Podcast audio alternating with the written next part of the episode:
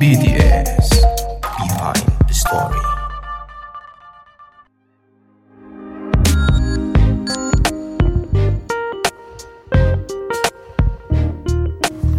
Oke, jadi uh, tadi bilangnya ada apa?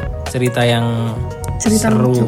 Cerita lucu satu lagi ya. Tadi kan ada yang kesurupan, terus dia lari-lari nyariin yang satu lagi, terus uh, yang temen satunya azan tapi sambil ngikutin yang kesurupan lari gitu. Jadi azannya sambil lari ya kan. Terus ya. Yang cerita lucu satu lagi apa tuh? Cerita lucunya itu aku kan berenam, empat hmm. cewek, dua cowok. Ya. Terus yang di belakangku ini kayak jadi depan satu cowok, empat cewek termasuk aku ya, satu lagi di belakang.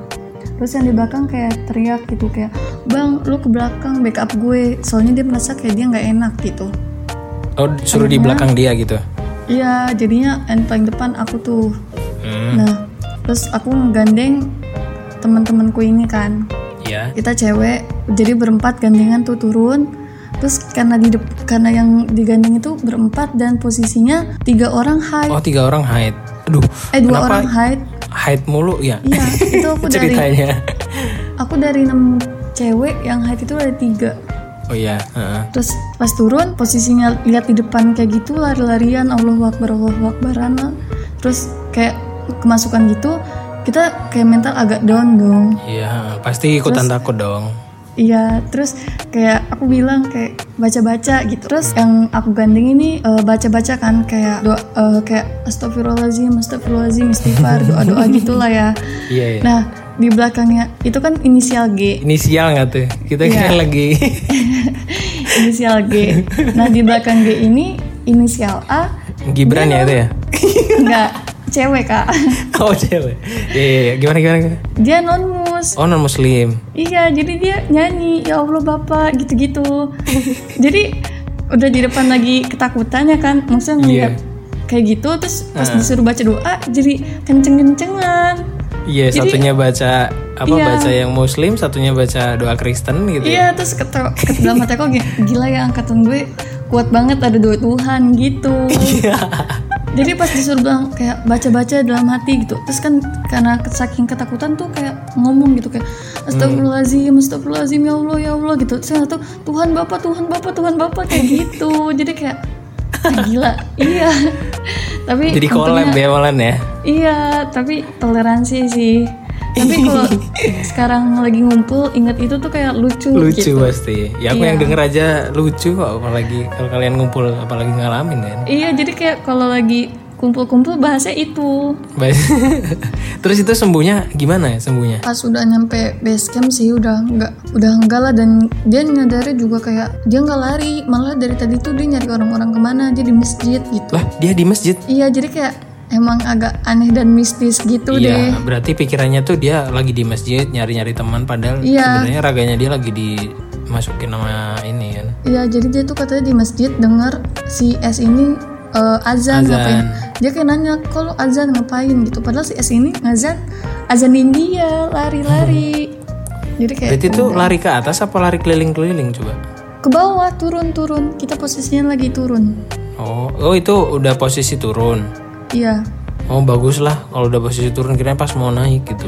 Iya kalau mau naik mah cuma teriak-teriak nangis gitu-gitu aja. Hmm, itu tuh sebenarnya kalau menurut kamu ya orang bisa kemasukan kayak gitu pas mendaki gunung tuh apa sih selain kayak hide gitu apa dia pikirannya kosong atau mungkin dia habis ngomong kotor kan nggak boleh ya ngomong kotor ngomong jorok ya di gunung ya?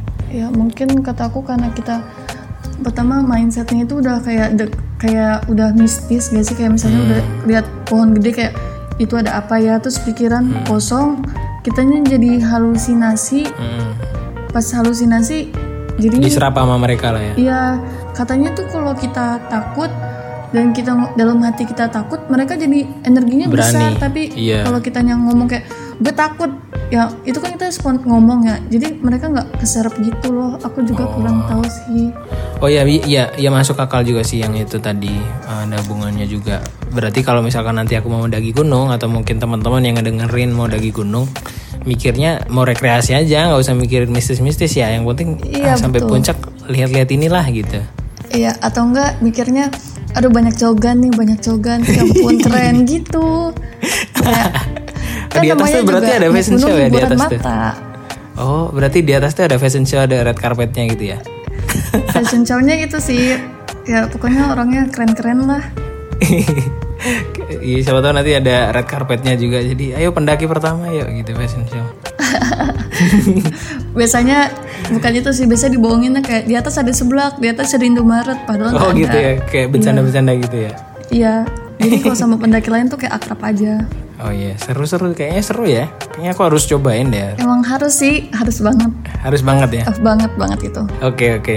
Kayaknya seru juga sih, tapi ya aku udah tahu oh, pasti bakal ada kejadian memorable, entah itu mistis, atau itu kejadian lucu, atau kejadian yang unik juga pasti ada lah ya. Iya, dan ya. Kemarin pas aku turun dari Gunung Slamet, Gunung Slamet kan juga terkenal angker ya. Hmm. Itu aku dan temanku kesasar di atas gunung hmm. yang seharusnya tiga hari dua malam, jadi empat hari tiga malam. Sampai kita turun udah gak makan karena gak ada logistik, karena kan udah meleset banget kan. Aduh, itu gak ada gak makan seharian? Jadi pas gak makan tuh pas kita lagi turunnya sih. Jadi tuh kesasarnya itu pas di puncaknya. Hmm, udah sampai puncak. Kesasar ya, berapa orang? Kita kesasar bertiga dan posisi kesasarnya itu semua sendiri-sendiri. Aduh, kok bisa kayak gitu? Ini gak tahu mistis, gak tahu apa, tapi katanya sih dari malam udah pada ngerasa janggal. Hmm. Terus kita naik malam Jumat juga kan. Aduh, harus mikirin hari juga ya ternyata ya? Iya, katanya tuh emang beberapa gunung emang ada hari-harinya gitu. Oh, oke. Okay. Terus kalau aku pengen nyoba merbabu aja sih yang udah. Iya, merbabu bagus banget sih itu. Oke, okay, okay. Terus terus terus aku naik kan berempat, dua cewek, dua cowok. Yeah. Niatnya itu dua hari satu malam. Yeah. Tapi jadinya tuh tiga hari dua malam karena kayak ya udahlah kita mau naik santai. Ini. Jadi tiga hari dua malam. Pas tiga hari dua malam kan hari terakhirnya ini kan nge-summit kan pagi. Nah. Nggak pagi sih, jam lima setengah enam summit. Padahal bangun jam tiga, tapi pada mager ya kan, dingin banget. Jadi summit setengah enam. Nyampe puncak itu cepet sih, jam sembilan setengah sepuluhan. Soalnya puncak Gunung Slamet itu aku kan via Gopala. Terus pas lagi naik ke atas itu masih ketemu pendaki lain kan, masih biasa-biasa aja. Terus turun nih.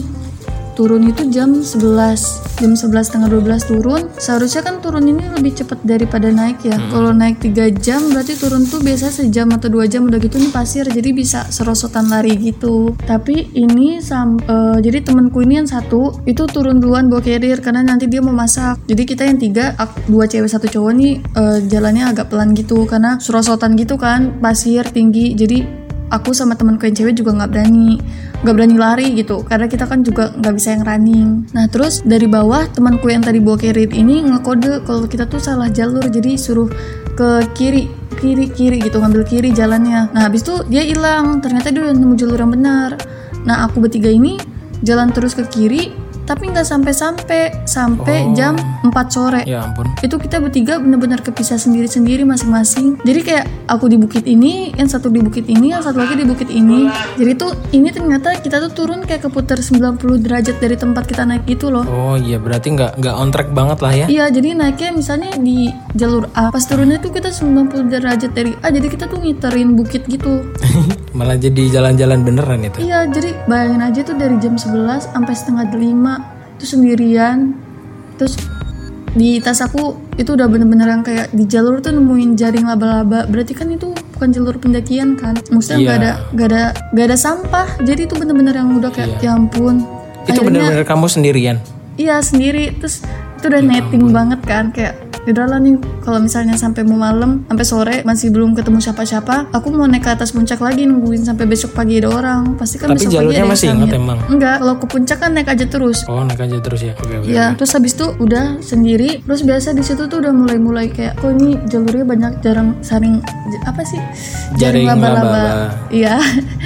Banyak jaring laba-laba, terus gak ada sampah, berarti ini beneran jalur yang hmm. gak dilewatin sama orang-orang. Terus yeah, yeah. udah kayak gitu, namanya udah sendirian di tengah-tengah bukit-bukit, jadi kayak halusinasi gitu loh, kayak dengar suara kereta kerincing-kerincing gitu, kayak ya ampun ini apa gitu, kayak udah nunduk, lemas, duduk. Netting soalnya, netting, yeah. Lapar, terus capek, jadi satu. Iya, yeah, semuanya udah kayak campur aduk lah, terus lanjut jalan lagi kayak sendirian ya kan. Terus tiba-tiba tuh kayak ada yang manggil gitu, kayak tak gitu. Terus pas aku nengok kayak ah nggak ada orang, halusinasi. Oh, iya soalnya itu ada nama lapangan gitu, letak. Oh. Jadi kayak tak, terus aku kayak nengok kok nggak ada orang gitu. Ya udah duduk lagi diem, jalan lagi. Terus sampai jam setengah tiga itu aku masih belum nemu teman-temanku. Akhirnya karena aku masih handphone belum lowbat, aku videoin gunung sekitar, maksudnya uh. kondisi saat itu. Jadi kayak aku mikirnya ini bakal video terakhir kali kalau gue sampai gak ketemu. Oh, buat meninggalkan jejak gitu ya? Iya, aku buat video kayak halo guys. Ya ampun. Jadi ini ada di atas gunung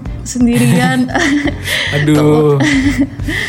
Pas buat mah deg-degan, kalau sekarang iya. Lihatnya lucu, tapi pas ngerasain mah ya takut. Ya pasti dong, pasti itu takut itu. Kalau aku yang ngalamin, aduh pasti takut sih aku. Iya, tapi bingung untungnya pasti ketemu. Jadi cowok yang satu itu dia jalan di depan duluan, karena dia nyari jalur buat ke pos lima, karena pos limanya itu gak kelihatan. Iya, kamu karena baca-baca doa gitu gak sih? Iya, itu mah pasti baca udah kayak ya Allah, ya Allah, tolong gitu-gitu kayak hmm. sebelumnya itu emang kayak bilang gitu, kayak aduh pengen jalan-jalan, gak pengen pulang cepet ke rumah, mau healing aduh, dulu gitu. Terus kayak itu ngebatin apa diucapin? Uh, ngomong-ngomong. Aduh, itu makanya terus didengar sama makhluk-makhluk ini. Iya, itu pas, jadi pas itu kan sebelum berangkat ke naik gunungnya, jadi pas hmm. lagi di atas gunung sendirian aku mikir kayak ya Allah ini suka pengen jalan-jalan, tapi jalan-jalannya bukan ini yang dimaksud gitu. Jadi salah artikan sama mereka ya. Iya, jadi kayak ya deg-degan banget sih. Udah gitu Gunung Slamet itu kan ada lewatin beberapa kabupaten gitu kan, takutnya hmm. naiknya di Tegal, turunnya di mana lagi? Turunnya di Pemalang. Tahu-tahu, tahu-tahu udah sampai desanya Upin Ipin ya. Iya, itu ngerti. Kan kayak deg-degan kan. Soalnya dari pos lima ke puncak itu gak ada bedanya sama yang tempat lain. Jadi setiap di bawah jurang itu ada kayak satu terowongan dan itu semuanya ada kayak gitu. Nah, yang oh. ngebedain ini pos lima ada benderanya. Kan bendera itu gak kelihatan di dalam di dalam terowongan itu. Jadi kayak yang cowok ini nyari bendera itu dulu. Akhirnya pas kita ketemu jalan, udah ngeliat bendera itu kayak diem duduk bentar kayak anjir gue nyampe sampai tenda nih bakal nangis gitu. Terus kayak bilang gini, Dadan yang duluan tuh kayak gimana ya? Gue bakal makan sayur sop buatan Dadan dengan sedih gitu. Hmm. Iya, terus akhirnya pas nyampe ya Dadan udah masak sayur sop, udah masak gorengan. Jadi pas makannya kayak terharu gitu.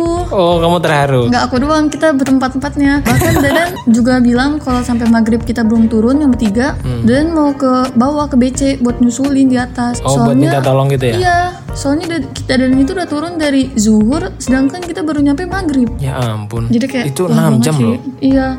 Terus kayak malam ini kita harus turun juga karena logistik udah habis, habis. ya kan, karena niatnya dari dua hari satu malam, terus santai tiga hari dua malam jadi empat hari tiga malam. Katanya ya udahlah kita tidur dulu jam delapan turun gitu kan, capek banget ya enam jam hmm. jalan full di antar bukit tidur. Eh ternyata semuanya kebablasan. Jadinya ya udah iya. saking capeknya kan. Iya sampai pagi. Nah sebenarnya kita tuh masih punya sop sama beras, tapi hmm. karena dipikir bakal turun, sop sama beras itu ditukar sama dihabisin. Rokok. Oh ditukar sama rokok, ditukar sama iya, pendaki lain. Iya si cowok di kelompokku yang minta. Oh. Karena mikirnya kita bakal turun udah nggak perlu logistik kan, jadi ya udah yang cowok mau ngerokok gitu tuker rokok, tapi ternyata akhirnya kita nggak turun. Jadi pas pagi ya udah sarapannya minum air aja sama tinggal energen satu bungkus berame-rame, ya udah punyanya tinggal rokok. energen energen satu buat berempat berapa berempat ya ampun itu satu seruput di... satu seruput ya teman-teman iya. Itu di pos lima. Berarti pos lima itu hitungannya masih puncak apa udah di bawah? Masih eh di pos empat sih itu di, di pos empat masih satu di atas lah ya. Puncak iya. Jadi aku turun aduh. Tuh pagi jam sepuluhan nyampe bawah itu jam setengah empat. Jadi dari jam empat sampai ya setengah empat gak makan tuh, cuma minum air aja. Dari jam empat sore sampai jam Salah, dari jam sepuluh eh, pagi sepuluh, sampai sepuluh pagi jam empat jam sore. empat sore. Aduh, lapar banget, mana jalan terus, jalannya gak ya, mulus lagi. Iya, pas sampai bawah ketemu tukang cilok kan, langsung kayak langsung ah, gas akhirnya, gitu. Iya, akhirnya ketemu cilok gitu. Aduh, seru banget ya Ines. Iya. Kayaknya aku bakal uh, coba mendaki dan nanti izin ke orang tua lagi, karena dulu aku gak boleh di gak boleh gak diizinin buat daki gunung karena masih S M A. Mungkin sekarang kalau udah uh, udah lulus kuliah kayak gini harusnya boleh lah ya. Iya udah besar ya. si si besar mulai aktif, bukan si kecil lagi sekarang. Iya tapi untuk alat-alatnya kakak gimana? Udah ada safety? Apa-apa? Untuk alat-alatnya? Uh, alat-alat tuh kan temanku udah pada pernah dagi semua, jadi pasti nanti bakal diajarin gimana gini-gini ya, yang harus disiapin tuh ini ini segala macam, pasti itu nanti bakal dibilangin sama temanku sih. Dipinjemin sih ya pastinya. Iya. Nah ini yang terakhir nih, tadi kan udah ngobrolin uh, rasa uh, apa pengalaman kamu dagi gunung segala macam ya. Aku mau ini dong, mau kasih tips. Eh bukan, ah, bukan aku yang ngasih tips ya. Kamu dong kasih tips buat para pendaki baru nih, kayak aku juga nih, biar gimana gitu harus prepare apa aja, terus uh, gimana tipsnya, harus daki gunung yang kecil dulu atau yang gimana dulu, atau kalau mendaki itu harus ramean atau berapa, gimana? Kasih tipsnya dong, singkat aja. Pertama, kalau tips dari aku, kita tuh harus latihan fisik sebelum naik hmm. gunung. Jangan besok naik gunung kita baru lari hari ini, tapi harus dari sebelum-sebelumnya. Karena tuh oh, lari jogging buat, gitu? Iya, karena ngaruh banget nafas oh. kita buat nanti dari naik gunung biar gak ngos-ngosan. Oke, okay, oke, okay. terus? Terus, yang kedua harus naik sama orang yang emang kita pengalaman. Percaya banget sih, sabar. Karena katanya kan kalau naik gunung itu bakal kelihatan wujud asli yeah. temennya. Iya, yeah, sifat aslinya kelihatan. Iya, kayak dia ternyata gak sabaran, kayak ninggalin kita. Kan kita gak tahu kondisi hmm. nanti ke depannya gimana, kalau kita lagi hipo atau kenapa. Kali aja teman kita ninggalin, kan gak ada yang tahu. Jadi harus cari teman yang benar kita percaya dan sabar. yeah, jadi yeah. benar bisa backup kita. Oke, okay, terus selain terus, itu? Yang ketiga, harus sadar sama diri kita sendiri kalau kita capek. Ya kita bilang gitu, asal jangan terus-terusan. Iya, jangan kayak gengsi. Dalam hati udah, aduh udah capek banget, udah gak kuat, udah kunang-kunang. Tapi kayak lihat yang lain masih jalan, jadi jalan, berhenti aja, take a time hmm. dulu sebentar. Karena kan naiknya bareng-bareng, jadi harus kerja sama bareng-bareng lah ya. Iya. Jangan gengsi-gengsi lah ya guys. Terus dan ada lagi? Yang terakhir itu jangan menyepelekan sesuatu sih mungkin. Menyepelekan sesuatu contohnya? Yang kayak tadi, yang aku mau jalan-jalan nih gitu-gitu ya. Entah itu mistis atau barang-barang ya, kayak misalnya kalau mistis kayak kata warga situ nggak boleh, jadi ada beberapa gunung contohnya oh iya tahu-tahu nggak boleh bawa ini, nggak boleh ya, ini itu gitu kan, nggak boleh bawa ikan asin atau nggak ya, boleh bakar yang jangan asin-asin. tiru jangan tiru zawin lah ya. Iya, jangan kayak enggak aku pokoknya mau bawa ikan asin buat nyambut. Jangan yang kayak gitu. Soalnya oh, iya, iya. tiap gunung kan ada aja pantangannya gitu. hmm. Walaupun kita mau percaya atau nggak percaya, tapi kan yang kita tetap berdampingan. Iya. Terus jangan kayak, enggak gue tuh tahan dingin, jadi gue gak mau bawa S B. Ya tetap harus bawa gitu, buat aware sama diri kita sendiri. Iya ya, sama ini tips dari aku, kalau misalkan dagi gunung, ya udah kayak rekreasi aja, gak usah mikir mistis segala ya, macam. Pokoknya betul. Have fun, piknik sama teman-teman bareng-bareng ke atas gitu, ya kan? Biar pikiran gak kosong sih. Ya betul banget. Oke, jadi gitu. Thank you banget ya Ines ya. Kita udah janjian sekian lama, akhirnya bisa podcast juga akhirnya. Dan ini episodenya akhirnya tayang juga nanti. Kalau ini udah di Spotify berarti udah tayang ya teman-teman yang dengerin. Biasanya tuh aku Boleh. tiap hari Sabtu. Tiap hari Sabtu tuh pasti upload, cuman kan ya namanya konsepnya tuh kayak semi-semi interview gitu, kayak talk show ya. Jadi itu kan perlu bintang tamu, perlu teman ngobrol, ya kan? Nah, itu susahnya tuh di situ. Jadi jarang upload kemarin, maaf ya guys teman-teman. Iya, semangat Kak uploadnya. Oke, jadi kayak gitu aja Ines ya. Thank you banget udah diajakin ngobrol. Aku mau juga makasih ngobrol. Banget sih udah ditanya-tanya, jadi sharing-sharing juga. Oke, boleh. Nanti mau di cantumin juga I G-nya atau enggak atau gimana? Bingung. Boleh boleh. Ya siapa tahu nanti uh, ada yang komen kan, ada ada yang D M, aduh Kak Ines aku mau tanya-tanya soal pendakian gitu, nambah satu follower gitu kan lumayan. Ya boleh banget buat kalian yang mau nanya-nanya juga free to D M. Anjay. I, ini kebanyakan yang denger cowok loh soalnya. Oh emang iya, biasanya cewek-cewek biasa yang suka dengerin podcast. Bukan, ini aku ada analitiknya, jadi kebanyakan yang dengerin tuh daerah Jawa Barat malah, Jawa Barat, Jakarta. Oh berarti satu domisili lah ya. Iya salam-salam dong buat kayak di radio malah jadi. Ya gitu aja sih. Nanti dicek di deskripsi ya guys. Jangan jangan lupa juga buat di follow podcast ini. Ada di Spotify dan Instagram juga, namanya sama. Jangan lupa langsung di rating bintang lima kalau kalian suka suka podcast ini, biar podcastnya juga makin naik ya teman-teman. Oke okay, gitu biar aja. makin biar makin ya, pokoknya makin lah. Luas gitu. mm-hmm. Ya yeah, thank you. Yaudah kayak gitu aja. Selamat malam semuanya. Selamat istirahat. Bye bye. Malam juga Kak.